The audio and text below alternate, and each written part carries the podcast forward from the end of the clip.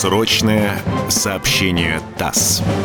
Радио «Комсомольская правда» и информационное агентство ТАСС представляют уникальные исторические документы. Самые важные сообщения военкоров ТАСС за апрель-май 1945 года. Вестник фронтовой информации, 17 апреля 1945 года. Девушка из Сибири. Когда началась война, Фаина Власюк пошла в Кутулинский военкомат Иркутской области. «Хочу в армию, на фронт», — заявила она военкому. Военком с улыбкой посмотрел на молоденькую девушку и ответил, «Нет, мы таких не берем». Шло время, она часто приходила в военкомат. «Что же, делать нечего», — заявил однажды военком. «Раз ты такая настойчивая, где хотите служить? Связисткой? Медсестрой? Поваром?» «Хочу только в снайпера», — ответила она. Девушка-снайпер прибыла на фронт.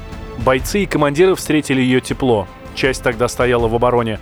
За первые дни пребывания на переднем крае Власюк убила трех гитлеровцев. Вскоре началось наступление. Бои перекинулись на вражескую землю, в Восточную Пруссию.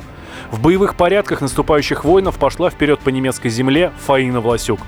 Меткой пулей она снимала наиболее важные цели – пулеметчиков, снайперов, наблюдателей противника, расчищая путь для стрелков – за один населенный пункт разразился жаркий бой. Путь бойцам преградил немецкий станковый пулемет. Уничтожить огневую точку взялась Фаина Власюк. Она выдвинулась на удобную позицию и одного за другим уничтожила трех фашистских пулеметчиков. Стрелки поднялись в атаку и ворвались в деревню.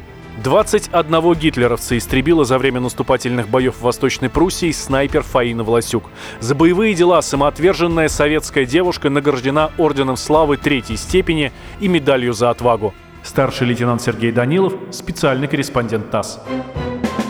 Срочное сообщение ТАСС.